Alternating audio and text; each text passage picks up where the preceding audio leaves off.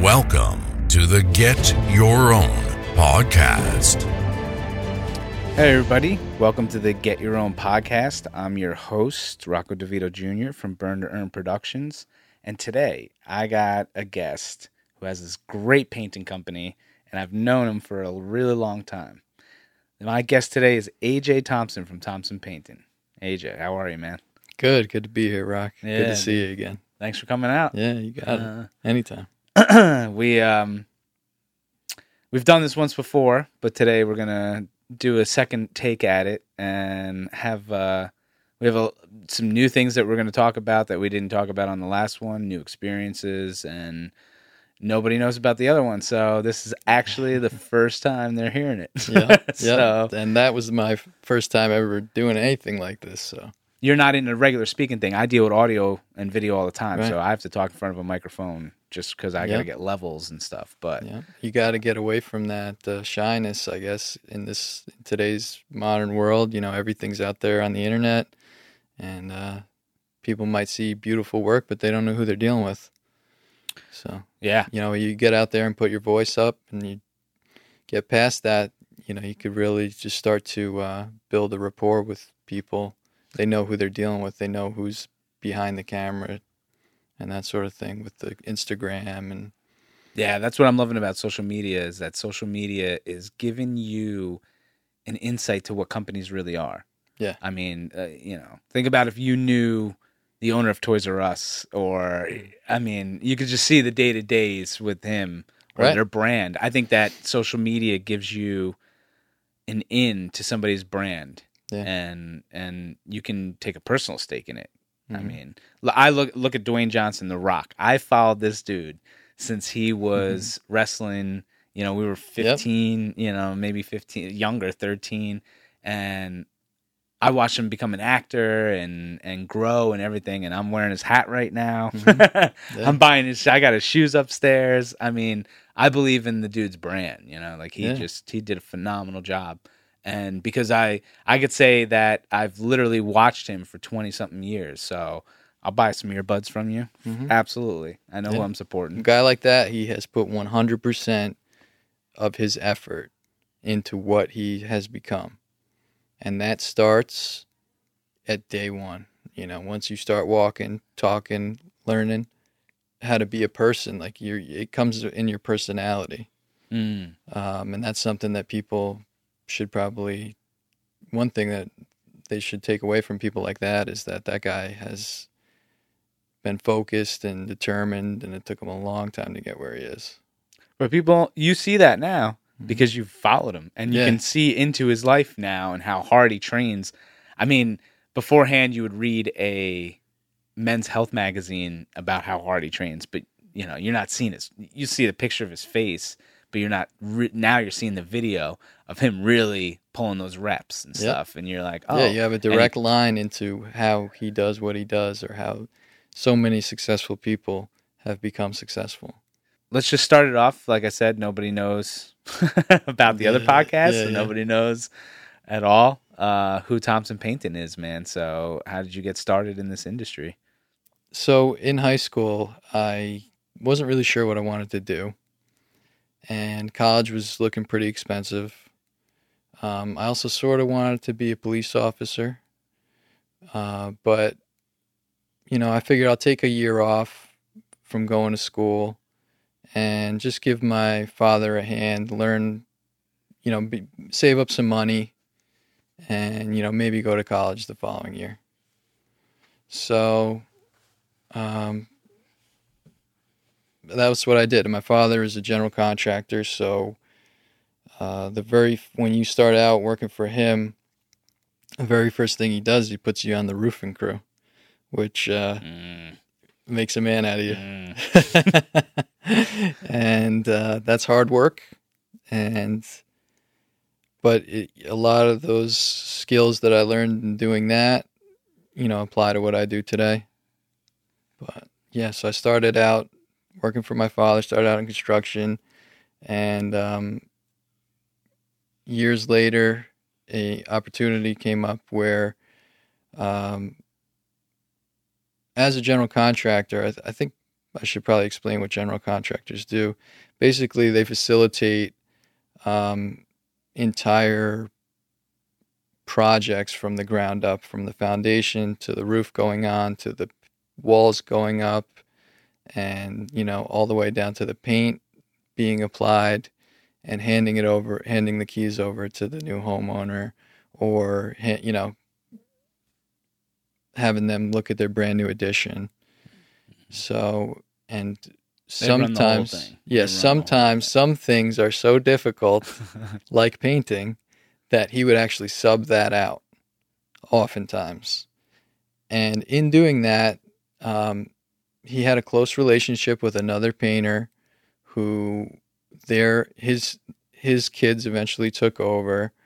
Um, the quality of workmanship was um, you know, it changed when anything, anytime a, cha- a company sort of changes hands, um, that could happen. And so when that happened, he was looking for a new painter. And here I am, you know, at this time I had been running several crews, a, roo- a roofing crew, a framing crew, This is before you paint at this all. is well, yeah. I you know, everybody thinks they're a painter, right? Everybody thinks, oh, I'm not gonna, I'm gonna do that myself.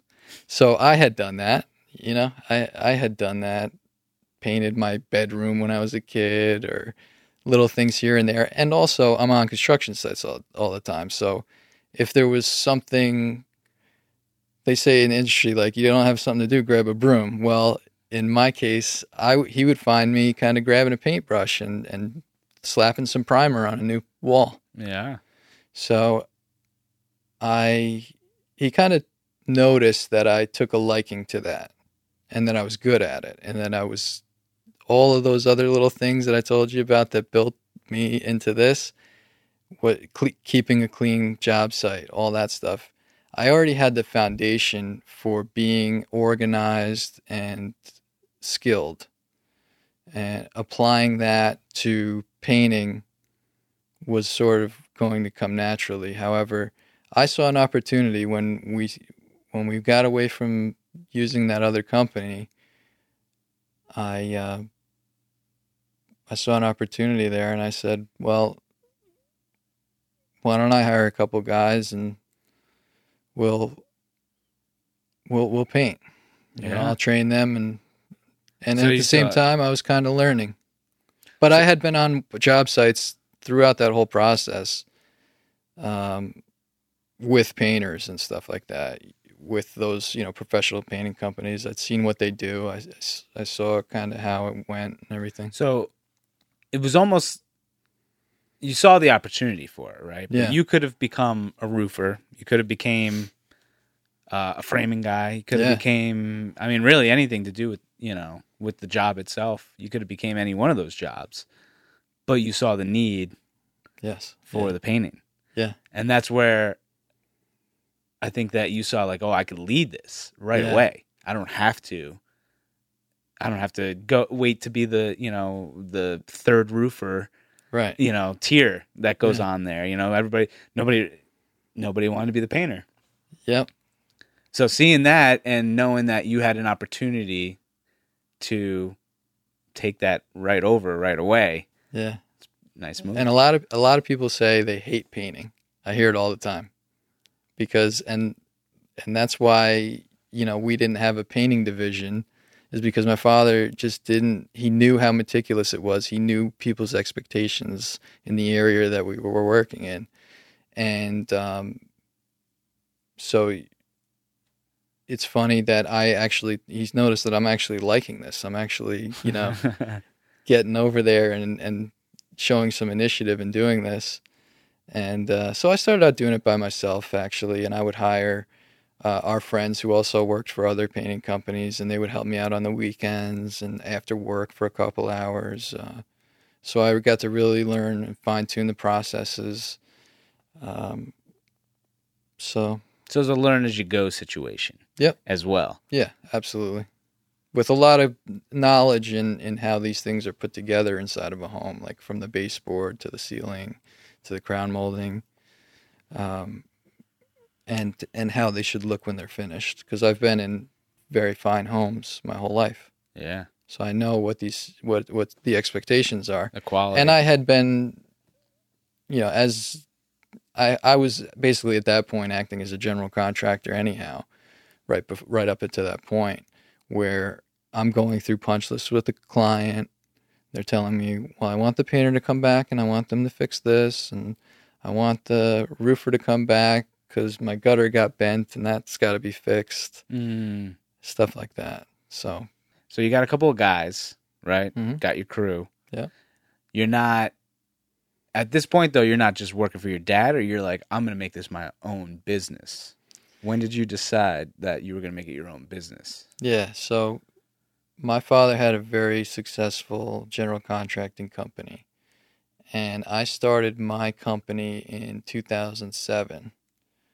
Um, so we had always relied on word of mouth, just just referrals, no advertising whatsoever, just referrals, and it kept us going. It kept a roof over our head, kept food in our stomachs.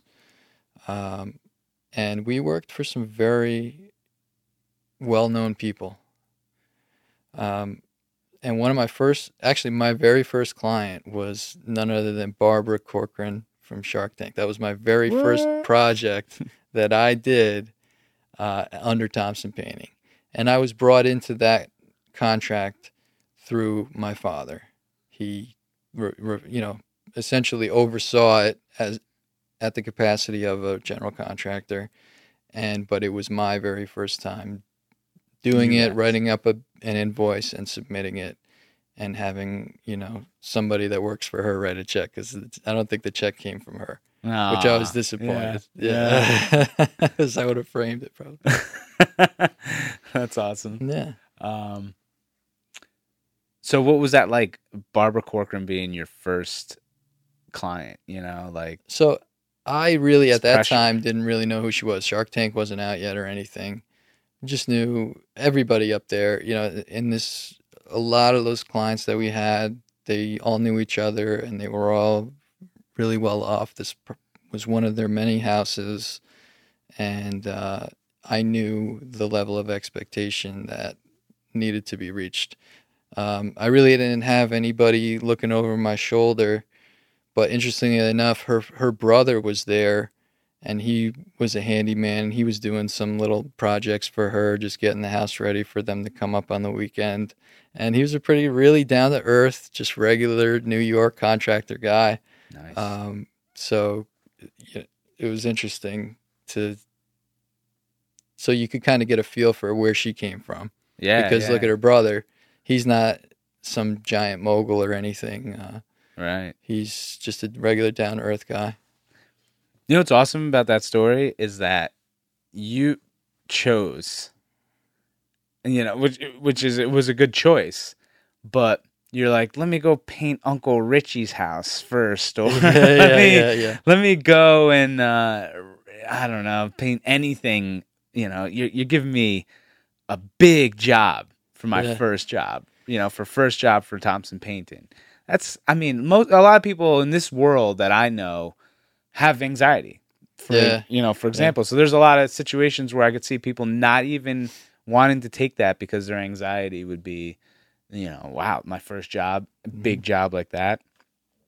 I Mm-hmm. Well, commend you. That's a good. Yeah, it's interesting.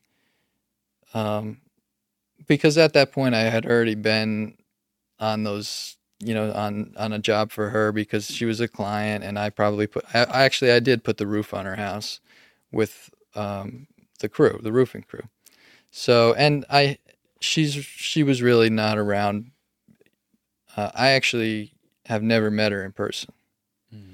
but you know they have property managers and stuff like that and a lot of the, a lot of the time they have a set date that they want you done by and if you hear from them it's probably a problem so i was glad that i did what i needed to do i painted the exterior of the house and i have pictures of it and it's since been sold to another uh, homeowner but it really was a beautiful house and it, the job came out perfect Mm. which looking back I should probably pick up the brush again, maybe. But you know, we could talk about how, you know, my goal was to get away from the brush and have a crew and be able to depend on a crew. Oh yeah, we're getting there. Yeah, So, we're getting there. yeah. You painted Barbara's house and stuff when you first started, right? How many? How long? What's your role now versus then? Mhm. Well, so that's so 2007 I started it and things had already started to slow down and that was another reason why I decided to branch off somewhat independently. Um, and 2008 the stock market crashed and things dried up. These clients were not spending their money. Um, they were you know, probably selling off some of their homes or some people were holding on to them, whatever that may be. But the referral side of it really dried up. Mm. And so I really didn't know what to do. I was used to the phone ringing and just getting sent over to a job. And now I'm in a situation where I have to look for work. So, being that I'm a pretty good painter and um, I went and looked for just a painting job over the winter. And I ended up going to a big company that it, they're, it's a franchise and they have uh, painters all over the place. And this particular franchise owner, I went in looking for looking to be a painter just and he actually when he met me, he was like, "You'd make a really good salesman," and I had never thought of that. And it he proceeded to basically train me in how they do their sales, and he had me meet the whole team. I mean, this is I went in for an interview to to be slinging paint, and now he's talking about sales, sales tactics, marketing. It was a whole education in four hours and, and it, you know it took four hours to, to to really go through everything. He was basically ready to hire me, and he he made me an offer, and it sounded really good. So now I'm gonna get, get a salary. Yeah. I know I'm gonna be busy all week for all all year. Yeah. You know, I got a year's salary coming. Problem solved. Problem solved. Uh, but I ended up really thinking about it, really thinking about what he said, and a lot of what he was going to have me do.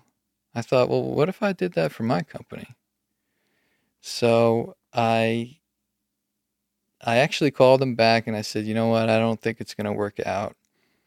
Um, and interestingly enough, he, I mean, he was really nice. He said, "If you ever change your mind, come back. You'd make a great salesman." Yeah. Uh, that same day, I ran into that other contractor that I was telling you about Right. and, that used to work for us, and they had since lost our account. And I said, "Well," and I and since I have this fresh in my mind, um, I'm like, maybe I ask him because they have salesmen too. Maybe Yeah. I'll ask him if uh, if you know he could bring the account back right there. I had already learned so much that I'm like I already know what the value is Yeah. just in the amount of accounts that I could potentially bring just when these people are ready to call me back. yeah. And I would just bring them right back in it and step into the sales role and be with somebody that I know and feel comfortable with. Because don't get me wrong, these guys are great guys. Yeah. Um, but he actually kind of laughed. He's like, You're not a salesman. And uh, that made it really, he's like, You know, he didn't say you're not a salesman, Right. but he just kind of laughed it off like, Well, no, we're not hiring right now for that. But, you know, if you want to sling some paint, you're more than welcome. You know, we will take you on anytime. Which is cool, Yeah, but not the role you're looking for. no, and uh, Not It- now. You were looking at where was that like yeah, before and that, other so, meeting? Yeah, in a matter of 48 hours, my perspective on what my value was had totally changed, on what I was bringing to the table, and and it took that to you know at that time seen social media need. wasn't huge like it is now where you have training and, and stuff like that and motivational stuff um, so what i did i decided to take some of those sales tactics that he was saying and one of them was pick up the phone and call the clients that you have old school. Yeah.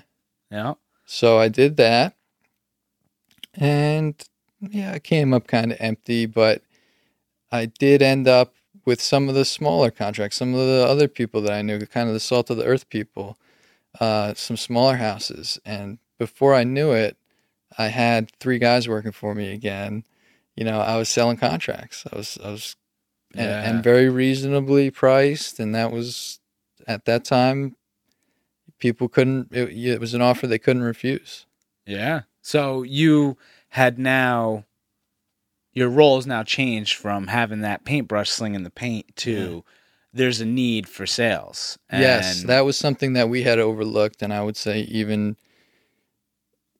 um, that was something that even my father, I think, had overlooked because we had always we had done such quality work that people were constantly giving us referrals, and we still had referrals coming in, but it wasn't enough for me to keep a crew busy.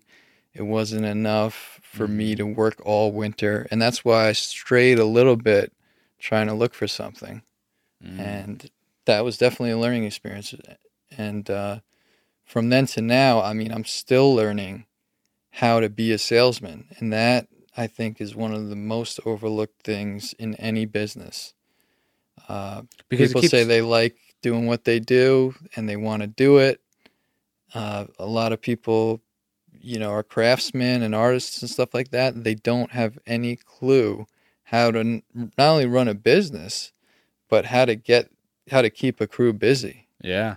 yeah Yeah. I, I I struggle with sales because I have to do so much other stuff. Yeah. And with me, my business is a lot of technology based. mm-hmm. Firmware updates. I can't tell you yeah how many firmware updates on every piece of electronic gear that I own. yeah battery charges. I'm Mhm. charging batteries. When I go to sleep, I close my eyes and see blinking. You know, like yeah it's just there's so many things that I'm responsible for. But again, if I don't have sales, I'm charging stuff for no reason. Um, you know, I have this stuff sitting here for no reason. So sales is really important, and it's hard to do. You, you know, even being a business owner, you have to figure out. I think that you know, like you said, you got to keep crew working. You got to keep yourself working. You got to do all these things. Certain roles have to come up.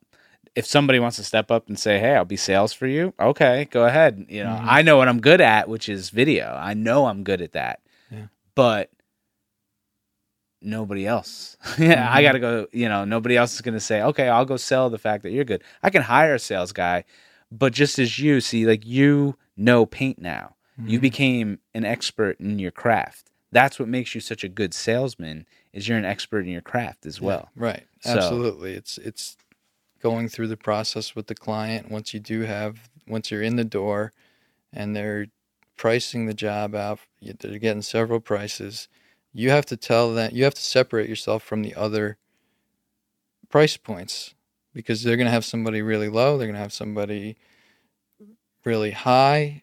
The idea is to come in somewhere in the middle first of all and that's not just a random number that we pull out of the sky and you have to be able to explain that. Mm-hmm.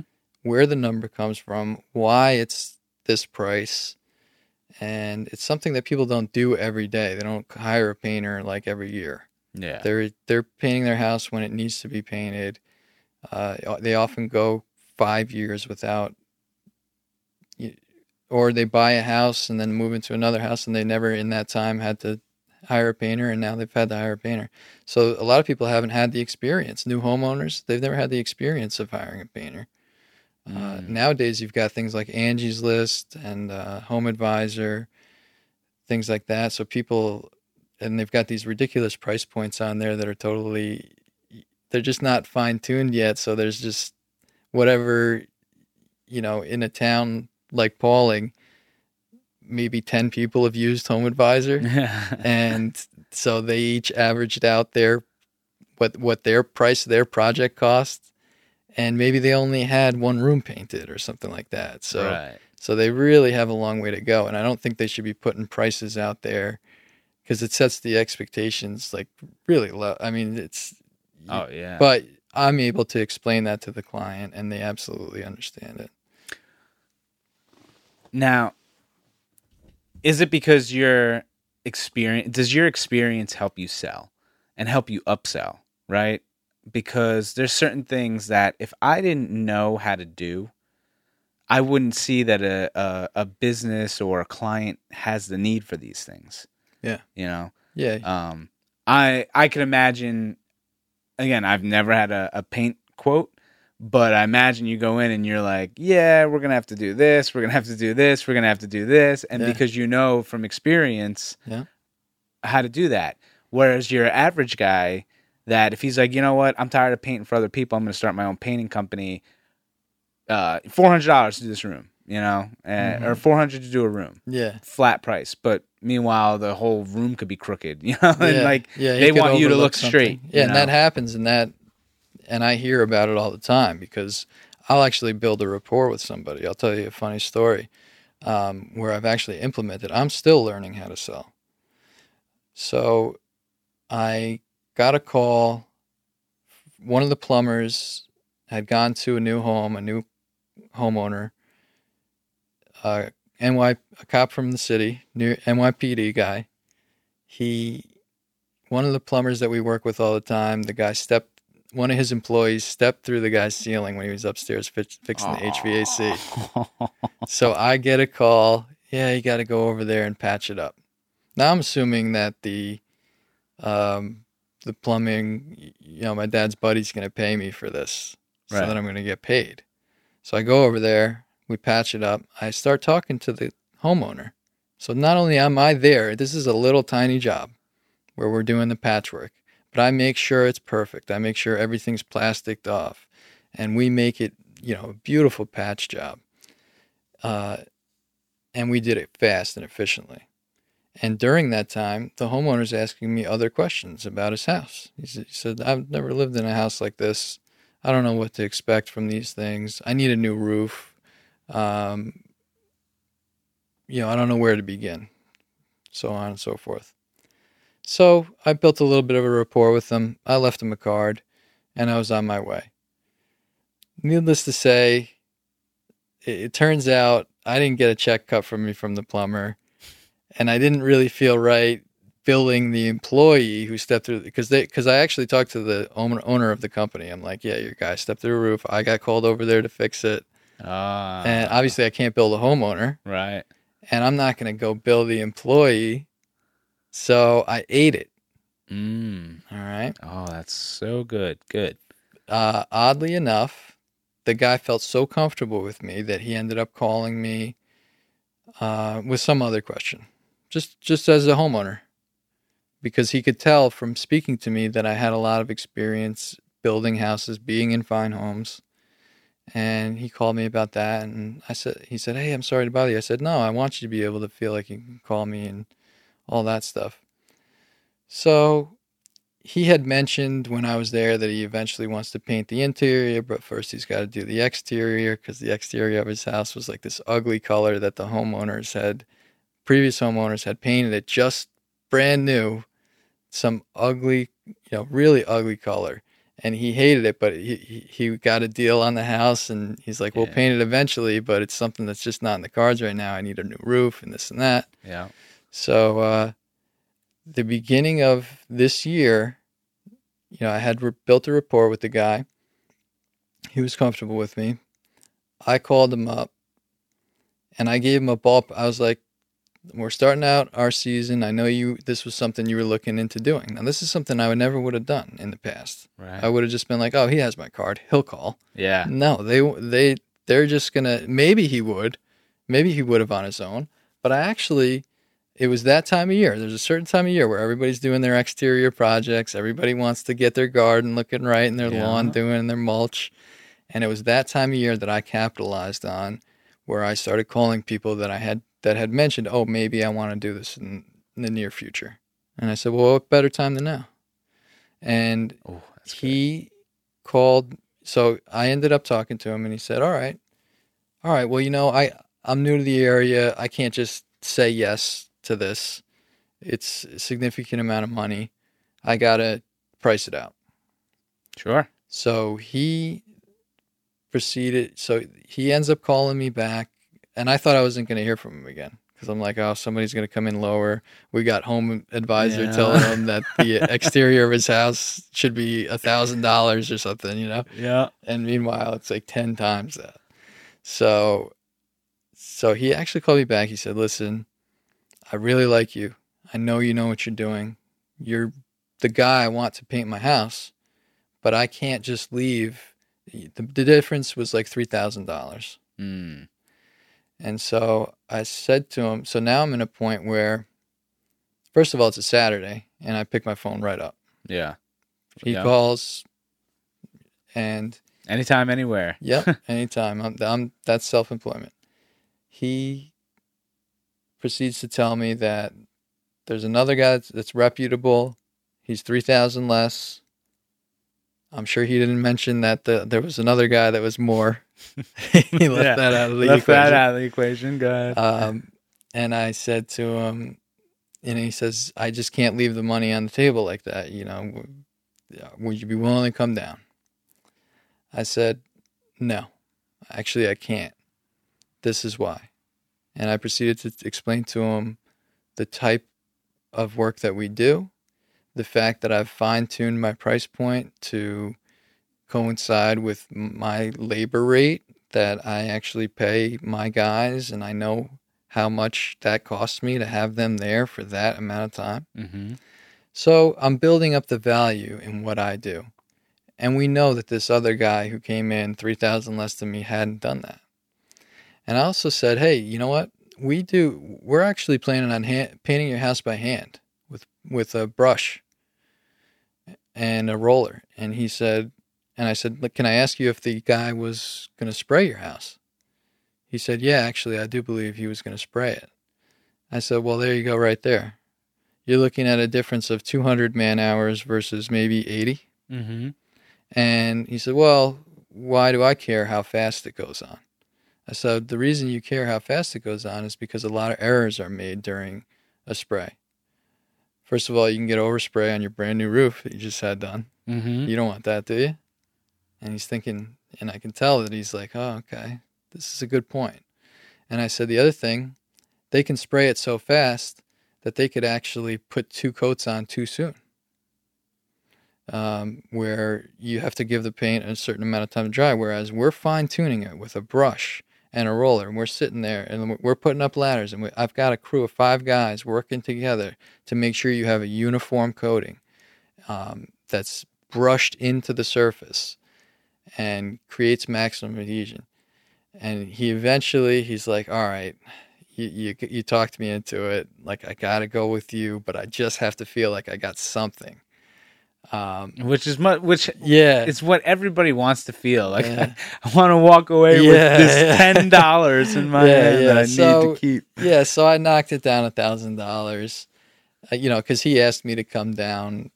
But was it because you felt like he was a nice guy? Yeah, and I want, and he said he he also built value in himself. I mean, he's this is an NYPD officer. He deals with people every day. Yeah. So in in a way, even he has to do some of these tactics and things. Yeah. So he said, um, "There's going to be more in the future. I'm going to paint the interior of my house.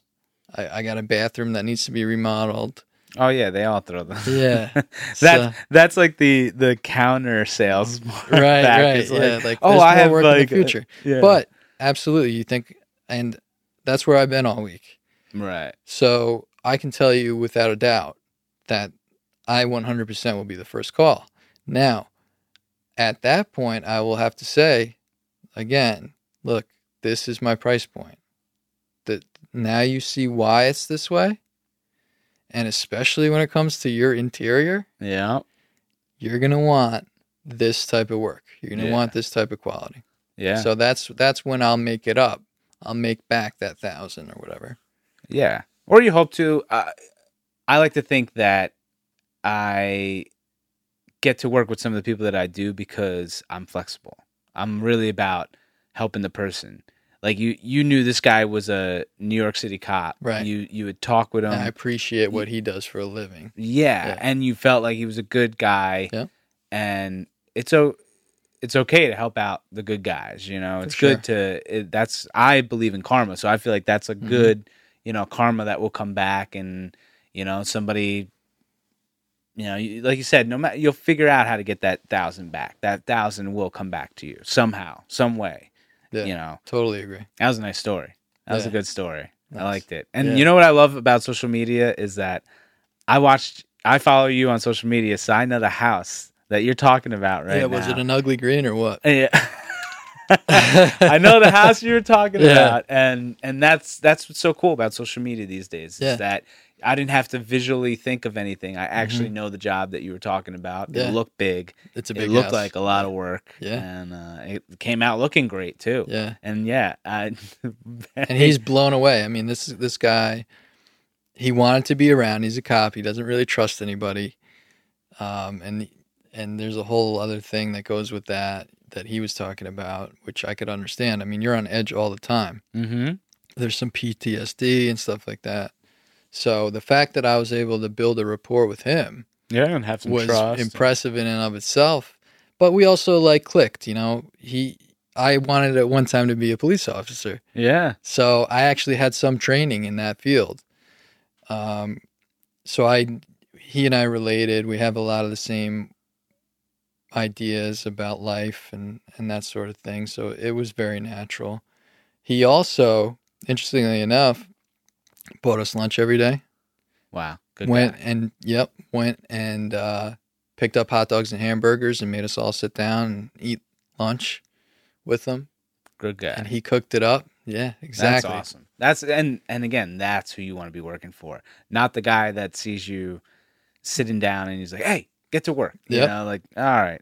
no, there's definitely some people out there. Did I say a thousand off? I meant two thousand Yeah. more. Which- yeah, it, y- you get to be in a lot of people's homes in my field. You get to see them in their own element.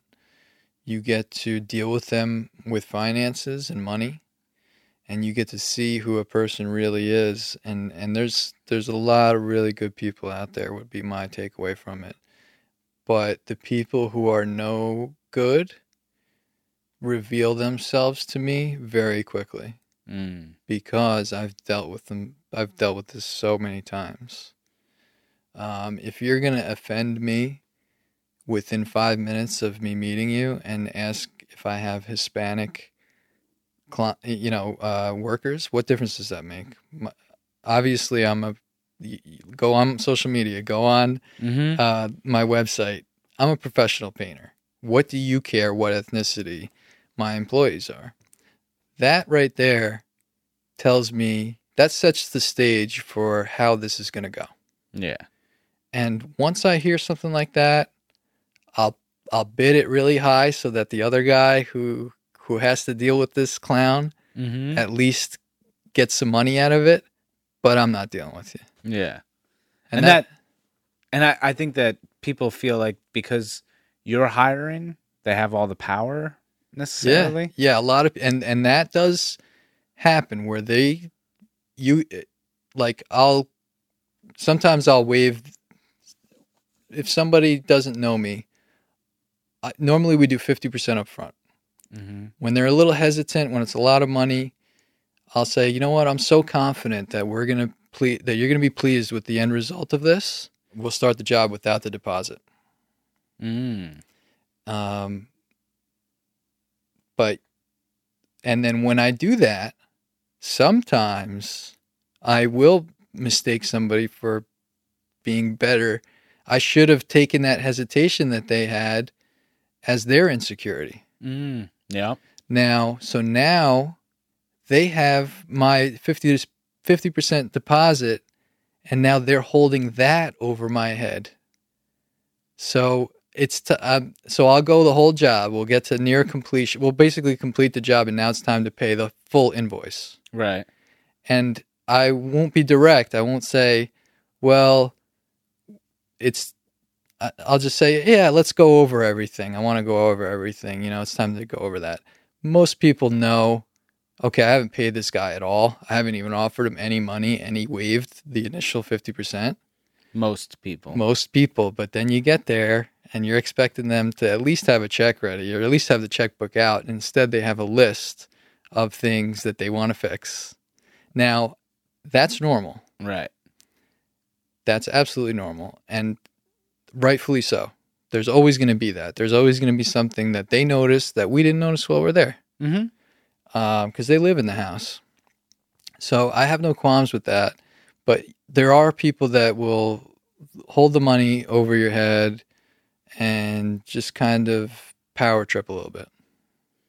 So now where you are in your, you know, career business, because now you were from 2007 till now, pretty much, right? You were in business that entire time.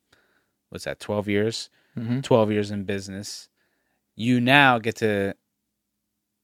I'm assuming, just like me, you've eaten shit when you've had to eat shit. Mm-hmm. you know so like now you don't have to necessarily take on those clients that you Yeah. know you're gonna have to eat shit for you know you don't just come out of the gate and you're getting clients that are buying you food and Mhm. and sitting Right. down and having A lot of people don't. you. Like I said, I work in some of the nicest houses in the area, and uh, it's not. It, but what's it- nice That's about old school.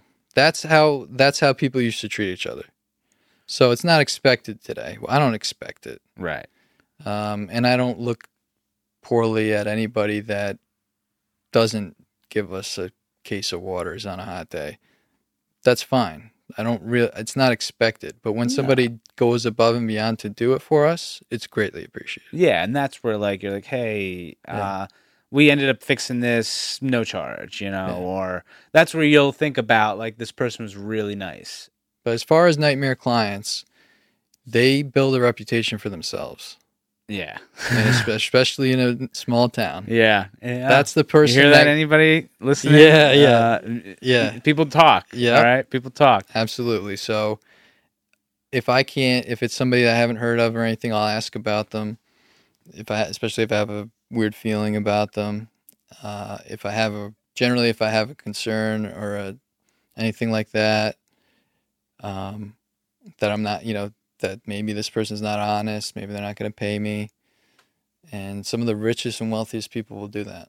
So where are you now? Like, where do you have to take those those clients, or you're like, I've I've gotten such a good customer base now after 12 years that I don't have to, you know, Yeah, somewhere in the middle. you're somewhere, somewhere, in the middle. so that I do take some jobs where it's I'm a little on edge that they that I might not get paid or something like that. Not to any fault of my own, Right. Right. because we so when you turn those down, is there like anxiety about it? You're like, I don't know, yeah. you know, or is it? It kind of works itself out. the way I do it is I I've, I kind of string it along. I kind of leave it open ended. I, I I send out the contract. I ask for fifty percent, and they'll hesitate. Fifty percent do at signing, so they won't sign the contract. So now it's kind of open ended. They're already happy with my price. Mm-hmm. They know I'm going to do a good job. Mm-hmm. Um, but I basically would say, you know, first of all, I'm booked into fall. So I can kind of pick and choose to a degree, but I am also trying to get that volume up. Trying to, I know, and this is another thing when we talk about, when we get to the finance part of it and knowing your numbers and all that, I know for a fact that I need to increase my sales this year. Mm-hmm. I want to I want to get up there and, and do more volume because my bottom line is just not where it needs to be, which is it's kind of upsetting because I do a lot of work. I get a lot of big, big contracts. And a lot of that money goes to taxes Yeah. and goes to business expenses. And of course, you got to invest back in your business. And I'm all about that. I always do that. You know, Yeah. there's always plenty of money to pay my employees, whether I get paid or not. They're going to eat. I rely on them. They're part of the team. They're part of the vision. So, So when I knew you, uh, you know, maybe that before that 12 years, almost, yeah, pretty much right before those 12 years, you had a nice car, you lived in a really nice house, and uh, you enjoyed, you know, your luxuries. Oh, right. Yeah, yeah. you know. So, you know, uh, fast forward 12 years later, like, still got that big house? Do you still have the car? What do Right. you, what do you drive these days? I drive a van. it was like twenty three thousand out the door. What kind of van, though? It's a Nissan. It's a nice little compact van. Um, and that was something I wanted. That's something that represents my business very well. It works out great for carrying. I can carry ladders on it, but it's also very economical. Uh, that's a it's a little different than the forty thousand dollar car I bought when I first hit the roofing crew. So uh, here I am, much more successful, but also much more humble Yeah. and and with a vision of the future in mind and a goal and a big picture thing, uh, the car begins to really not matter as much. Yeah. The car, the clothes, right? the, yeah, that lifestyle. that whole lifestyle, right? Yeah. Yeah. Like, it's funny where, you know, owning your own business, my car's got 200,000 miles on it. Mhm. I mean, my house is every bit piece I'm trying to fix piece by piece myself because all my money goes back into my business. I mean, I think I have the same shirts for like 10 years. Mhm. Some of them. I'm just starting to get new shoes now like yeah. because I've worn them all out, you know, but like my I stretch my money for my business. It all goes back in to expand this hopefully one day. So, same thing, I've been in business almost as long as you have and we both have great things. We both have houses, both have cars, we own Mm-hmm. Right. them, Yes. you know. We Yeah. own them. But so now the goal becomes to pay that off. And that to me is financial freedom. If you have a house and it's paid off, most people wait 30 years. Uh, I'm trying to do it in less, but that's a whole nother thing. That's a whole organizational thing. You've got to really get your finances fine tuned. Even just not driving a Mercedes isn't enough. yeah. You got to really plan everything out. How many times you go out to eat and you know, what you spend on food and all that stuff has to be really fine tuned. So that's something I'm working on right now. And how do you find the workers that you had? Like, what was your training or hiring process for this? You know, do you have the same guys that you started with, or have you kind of gone through a bunch of people? I've gone through a lot of people. Um, there's been times where I've had such a high volume of work that I've needed to hire subcontractors. And in doing that, sometimes the subcontractor would do me wrong and I would take their best guy. I would be move. like, you know, that's Good the move. way it goes. You better watch yourself if you're, you know, trying to do shady stuff. yeah. Um, so that's and that's kind of how I ended up with my main guy right now. Um, but there is a process that everybody should follow. You should have a sales process, just like you have a process in doing what you do. Like I have a process in bidding, I have a process in actually uh, executing the job. You know, starting with the ceiling for an interior and going down to the baseboards, and there's a whole process. So how should why should a hiring process be any different? You don't just ask somebody, "Oh, are you a painter? Uh, here, get in my truck." You know, yeah. um, it's that. So my that's something that I'm fine tuning myself, because if you represent yourself in a way that I want somebody like who I was when I was 18 or when I was 20 or 22 or whatever. I was eager. To, I took pride in what I did, and that's going to be the number one thing. Is okay. People make mistakes. You're going to be learning. Are you willing to learn? Are you willing to take criticism? Um, you know, so you got to do it like a questionnaire. Put the ad on Craigslist. Put it in uh, LinkedIn or whatever else. Indeed. Um, What's your longest running person that you stay working with? And like, do you ever feel that you know you got to hang on to them so that they don't go and start their own company? Like, is there an incentive to not go start their own companies and stay working with you? Because I I feel like you know strength is in numbers. You know, like Yeah. I want to keep a good team.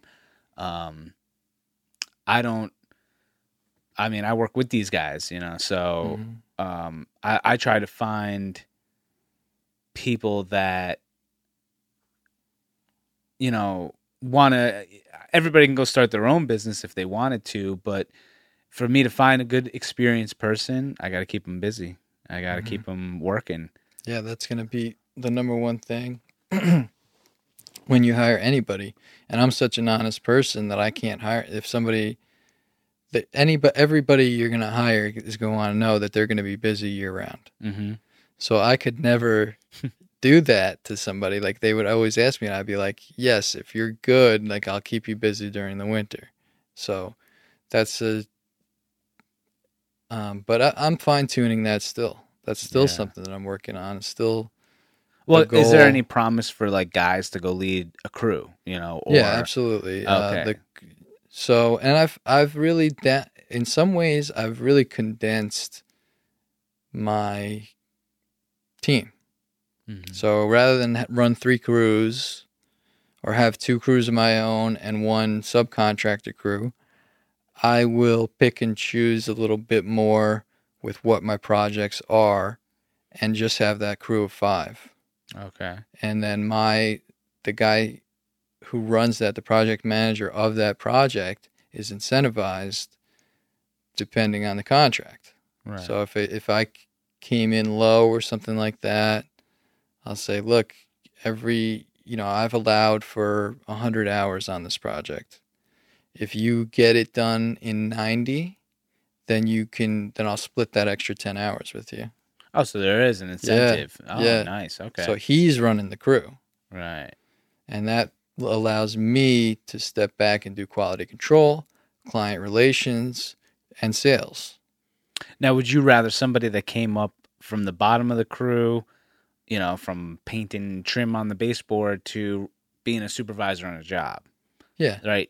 Have do you have somebody like that that started at the bottom and is now I do. supervising? No, I wouldn't say that, but I definitely have new people who've never held a paintbrush before, Yeah. and that's fine for exteriors. They have to you learn quickly, and if you you have to be willing to learn, and like I said, you have to be respectful of me. At lunchtime and twelve thirty hits, and you're still sitting there looking at your phone. I'm going to take note of that. And when winter comes, it's going to be cold. Yeah. Yeah. So, so you like to? That's another thing is like you can keep a guy working year round if he's good. Yeah, they have Yeah. to. Yeah, and they do. And That's they, good. yeah. So like that's more of an incentive. That's a huge thing. That's the whole thing. That's the whole challenge. And I've been really lucky that I have everybody. Every painter wants a good general contractor that, to work for. Mhm. We'd rather almost do that because it's a new construction and stuff like that.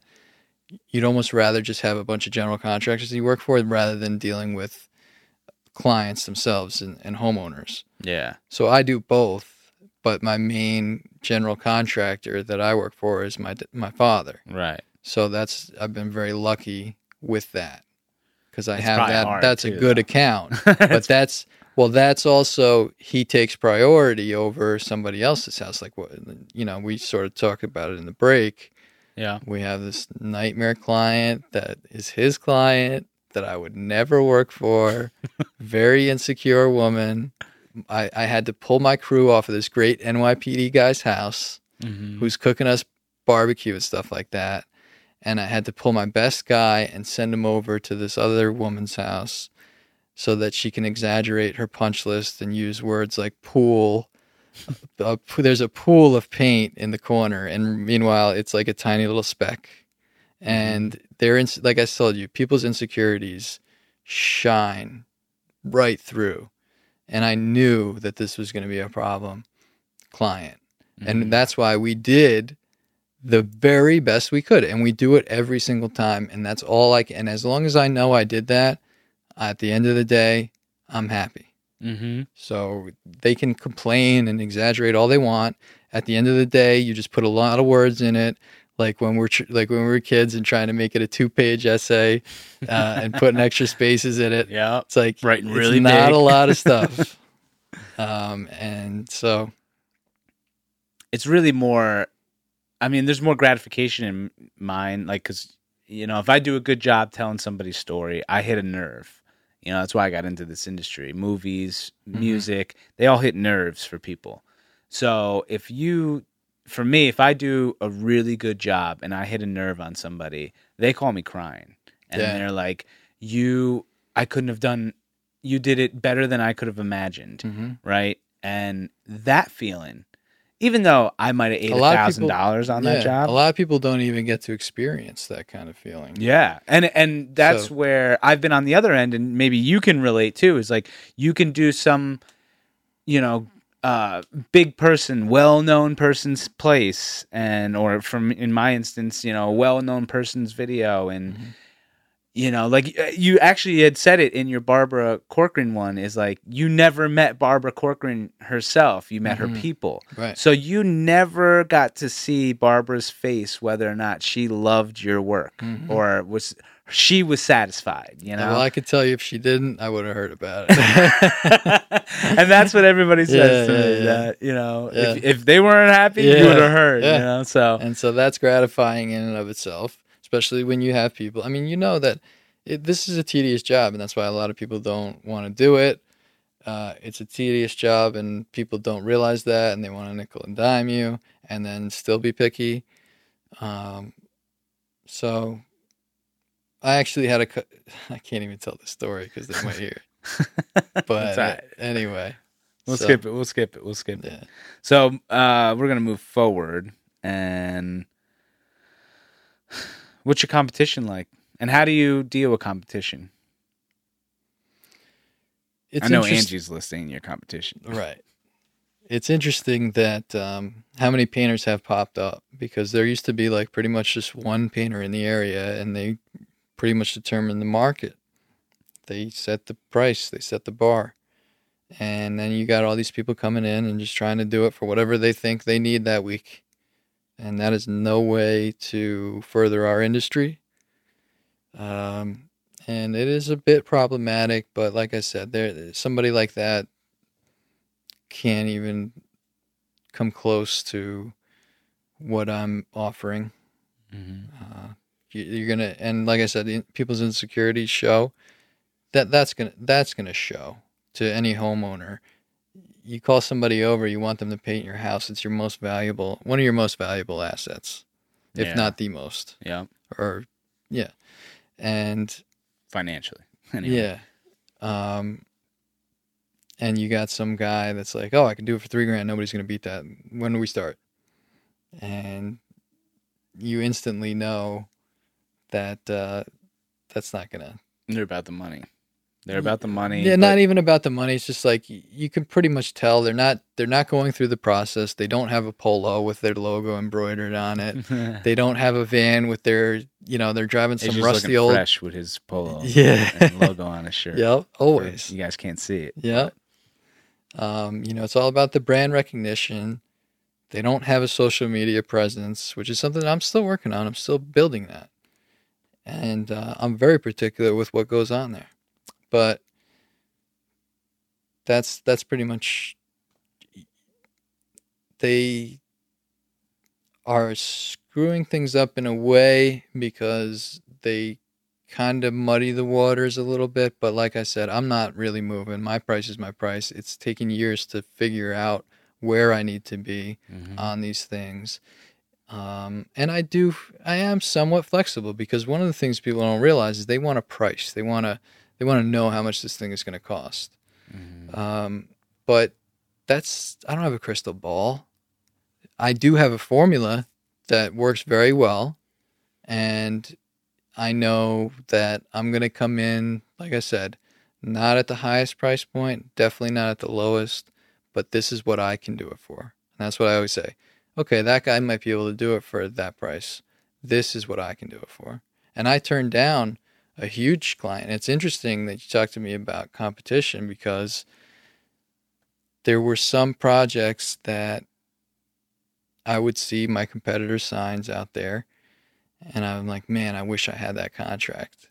it's huge, you know, Yeah. like a, a really giant, big estate, like massive, something that I've never.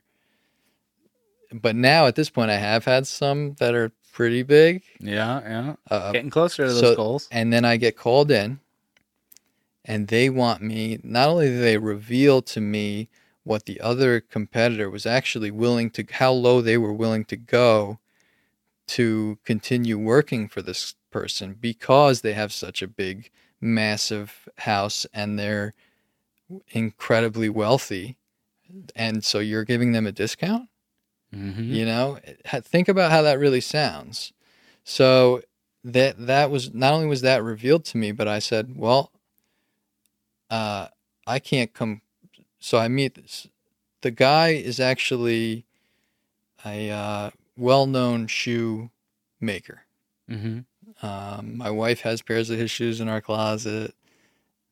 Very well known person. And he brings me in and he's rapid fire. Like, okay, well, what, how, what's going on here? What's this? And I'm trying to answer his questions. And before I can even finish my sentence, he's talking over me. And he comes to the, he ends up saying, well, what are we talking here? And I said, this house, this is too big for me to measure Right. because there's just too much. Like I would be here all day trying to ca- calculate this quote. So what we could do is we could start with one barn. It'll be, I could do it at a time materials rate, which is going to be appealing to you because that's actually most people don't realize that's not a blank check. It's probably the best value you're going to get. Mm-hmm. So he tells me, and I tell him, you know, the rate's fifty dollars an hour. And he says, "Oh, this other competitor, he's going to kill you. Then he's so much lower. You know, that's."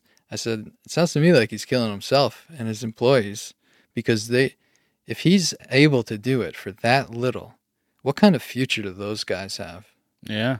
Those poor people that are working for this guy." Yeah. um, you know, and I, I think that that's unfortunate. But I said, you know, what am I going to do? Tie up all my resources and put myself on this where I'm booked. Yeah. I'm booked solid. Tie up all my resources to work for less than everybody else is going to pay me Yeah. because you're wealthy? Or is it because this other guy doesn't see value in himself, doesn't see value in his employees, and is just taking total advantage of them? You know what's funny is too is that the guy doesn't realize either that you're in the best position because he called you. Yeah, it is interesting that something must have gone wrong there, know? you know? He called you. And this is what's interesting about that. When I spoke to, and he's looking at me like, you kind of sound a little bit like me. Like you, you Yeah. Yeah, you're you're on your way to entrepreneurship. So what he said is, "Well, these are my barns. You sound like the type of guy that I would cuz I I went through this whole process of like, well, this needs to be done and this needs to be done." Said, Yeah. "Well, this is just a barn. You sound like the type of guy I want to work inside my house. I'm going to keep your card. I'm going to call you." So, I get to find nice detail work Yeah. and the other guy's got to go up there and slap some paint on the barns. Hmm. So, you know, maybe it'll happen, maybe it won't. I could really care less. The guy, You just walked away feeling good though. I walked away feeling good, and I realized at a certain point in this season, oh my God, I am so glad I made that decision because it was tempting to lower the rate a little bit to try and negotiate Mhm. with them because it is such a high volume of work. I mean, I could have kept a crew there six days a week just on that.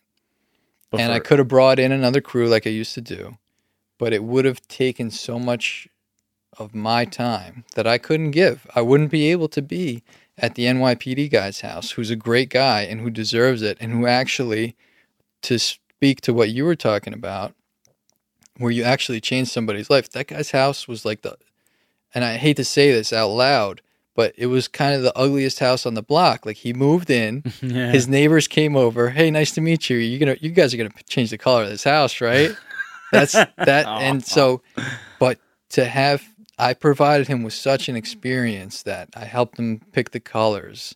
I helped. I got a design. Like I sent him to a free to a free color consultation in Danbury, where they helped him pick out a beautiful color for his house, a very neutral but a nice color scheme. Yeah, because you wanted now- him to have that experience and and I could see it all over. Like he's outside looking, he's taking pictures of it. He's sent. It's not even done. It's one coat yeah, on the front of the house, yeah, and he's already sending pictures to his wife, his mother, his eh, Facebook, all the all his police friends. that's cool. You know, so it's already. He's like, you know, I might actually get emotional. Has, has that ever happened to you?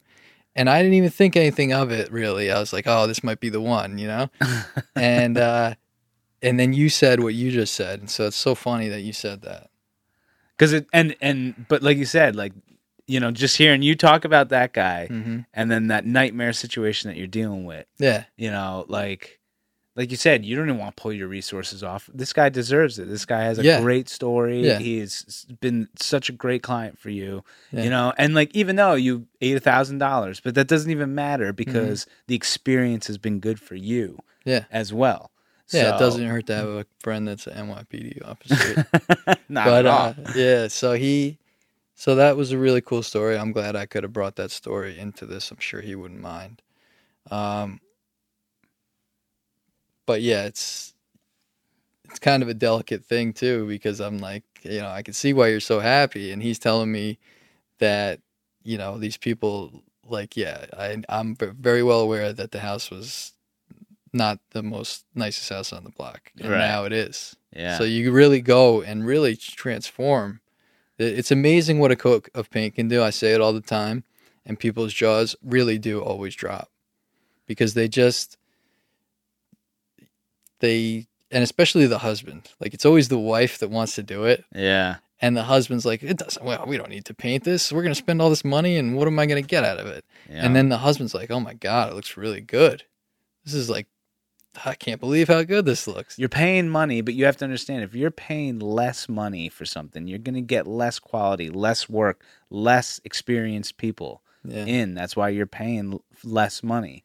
So when it's something like that cop, I'm sure every time now he's going to pull in his driveway, he's going to be like, Yes. "I'm glad I did not see my sprayed roof. I'm glad I didn't see my." and that's you know." something that people overlook too is is pulling up to your driveway uh you know pulling up to a house that looks beautiful you there's such a value to that and that's something that we can that we can bring and that's something that i'm going to preface you to and have you think about when you're contemplating whether or not you want to hire me and spend this kind of money um, it's not all going in my pocket that's the other thing you know people think like oh i'm just going to this guy just did great just gave him ten thousand dollars.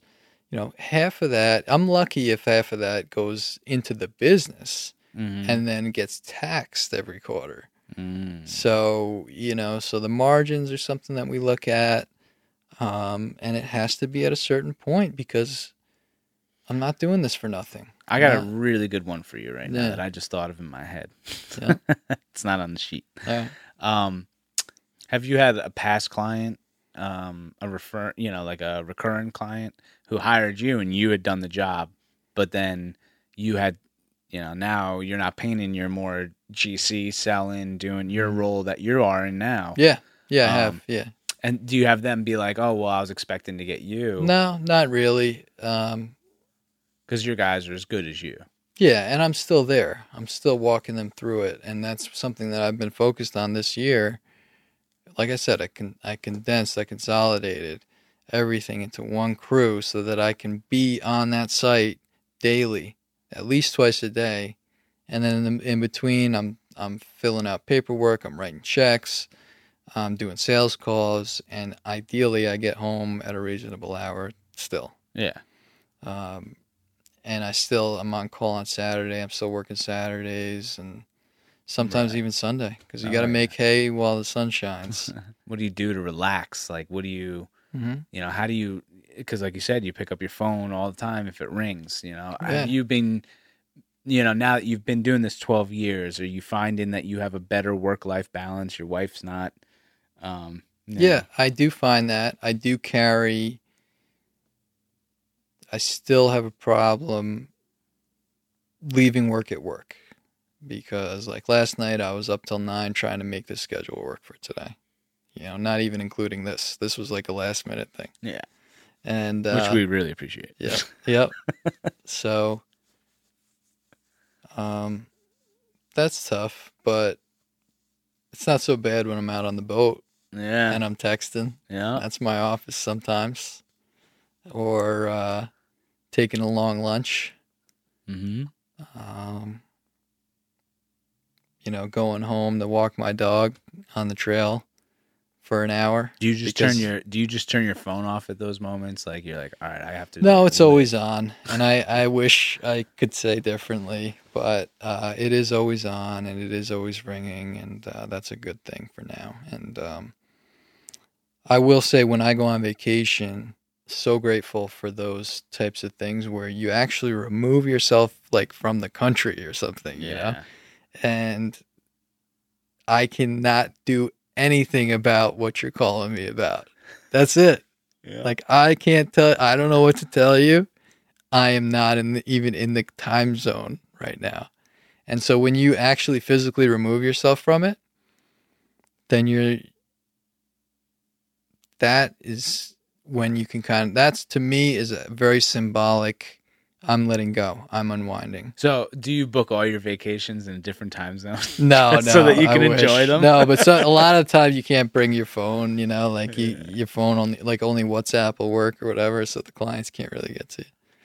Do you have a second, like a second in command guy that, like, when you're going on vacation, you know this guy can hold down, or Yes, somebody's checking it for you? thankfully, yeah, and I yeah, and I always kind of have, and I have more faith in my new system, and my ideally by this time next year I will have a duplicate system. So Nice. not to say two crews of five, but maybe two crews of three. Yeah, And that's only hiring one other guy that's really good that can. Yeah. So, Opportunity out there, people. Opportunity. How's your wife with you with the business? Like, she support you? She uh, super supportive, inspirational.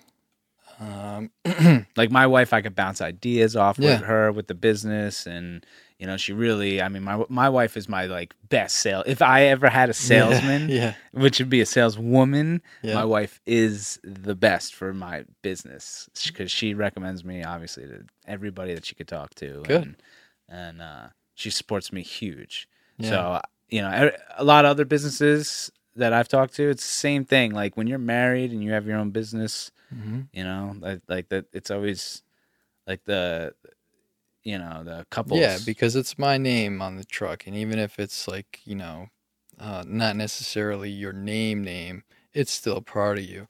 And she loves it just like she, she loves me, and she would defend the company just like and and brag about it just like I would because Mhm. it's yeah i i think also our partners have to hear our venting yeah yeah yes yeah our partners have to hear our venting of, yeah, of and sometimes they like. s like so she'll soak it in a little too much. It's like, all right, I'm just venting. yeah These, you know, this client put the knife down this client is still a good person.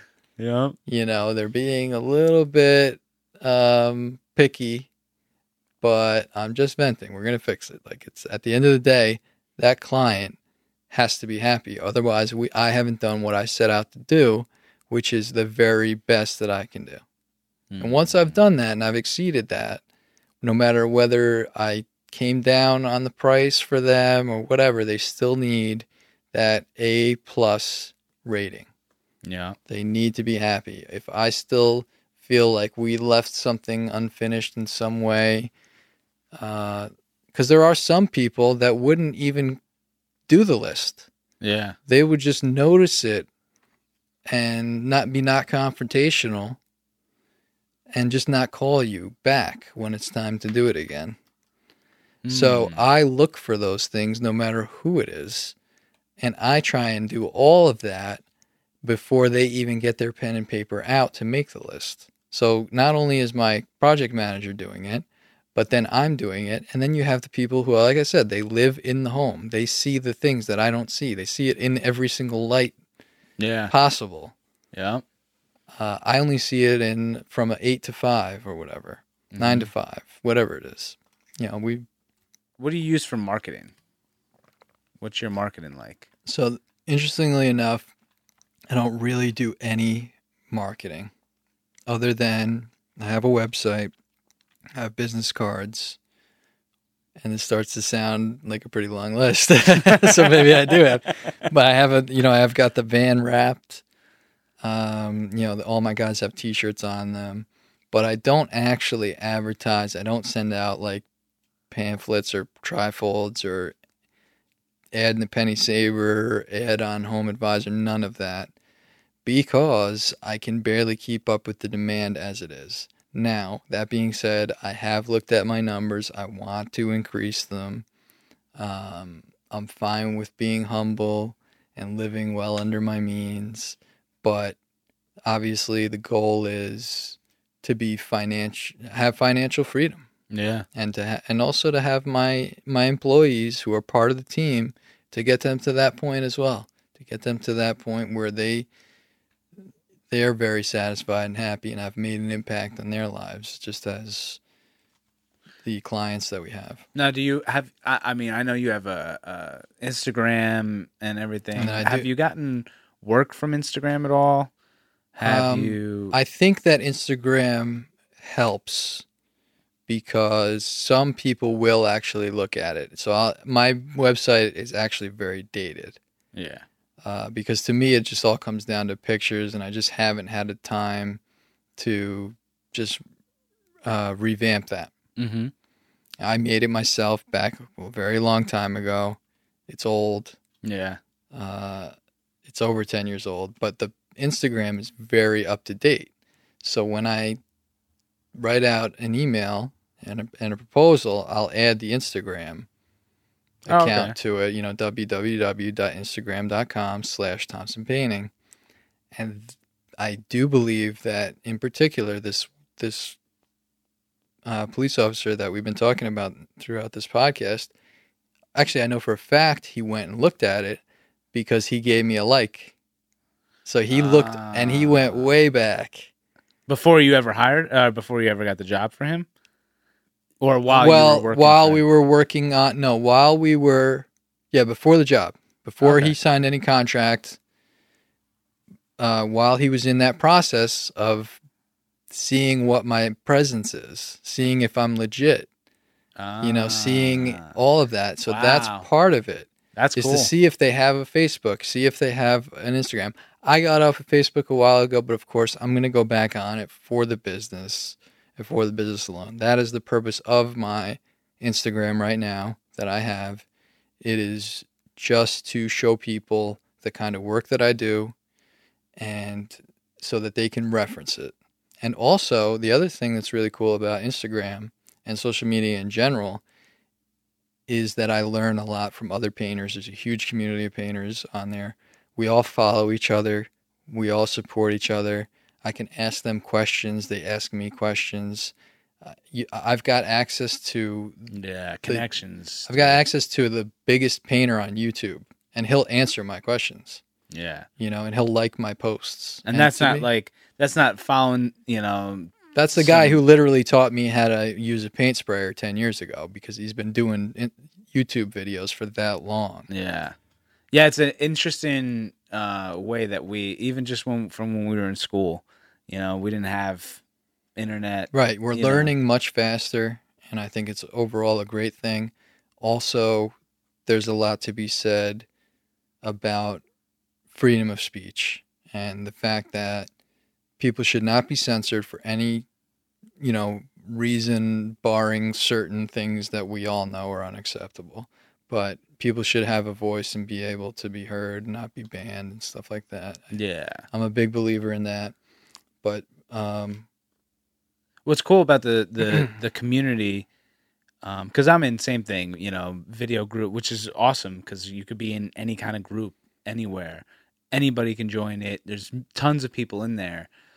But what I love about the groups is like if someone tries to post post some bullshit in there, like the Mhm. whole they will get called called out so quick in that Yeah. group because there's real professionals in there that are like, no, you can't do that. What are you talking about? Don't don't give advice like that. mhm. Um, I when I first started, I remember uh, somebody had asked me, you know, how could you afford, you know, these editing programs? And this is when I first started. I had no money. I Mhm. pirated the shit.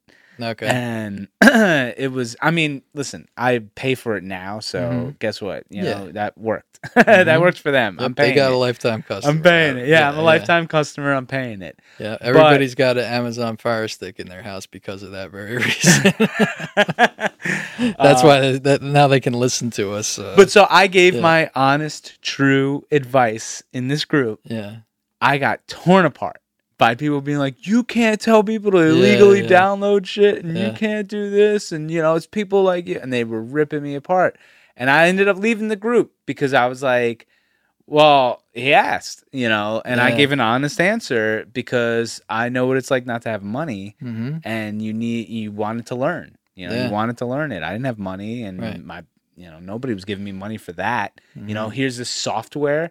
Like Mhm. we were just coming into that you know era of oh yeah, everything was pirated yeah for a long time. yeah once pirated came out limewire i mean we were all getting used to music i don't care who's listening to this you know you downloaded Yeah, yeah, something exactly. on Right. limewire But now we all have Apple Music because we came so used to the convenience of it. Or you got Spotify, or you got Pandora that you pay for. You don't want to hear the commercials.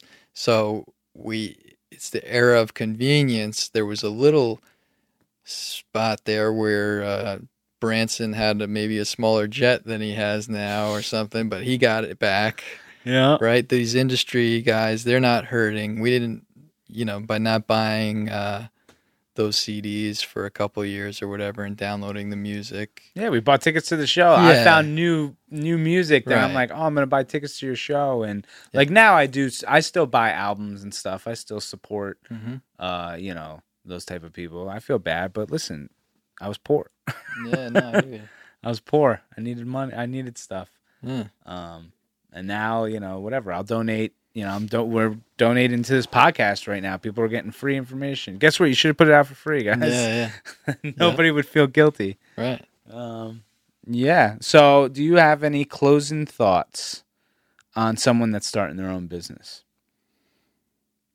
Yeah, I would say something that we didn't cover would be talk to an accountant, understand what I think a lot of people overlook what the taxes are. You know, you you get a W two, you assume well some of it's going to Social Security and this and that, and hey, I get a refund at the end of the year. People don't really understand how the tax laws and tax codes work, and they can get themselves into trouble. Um,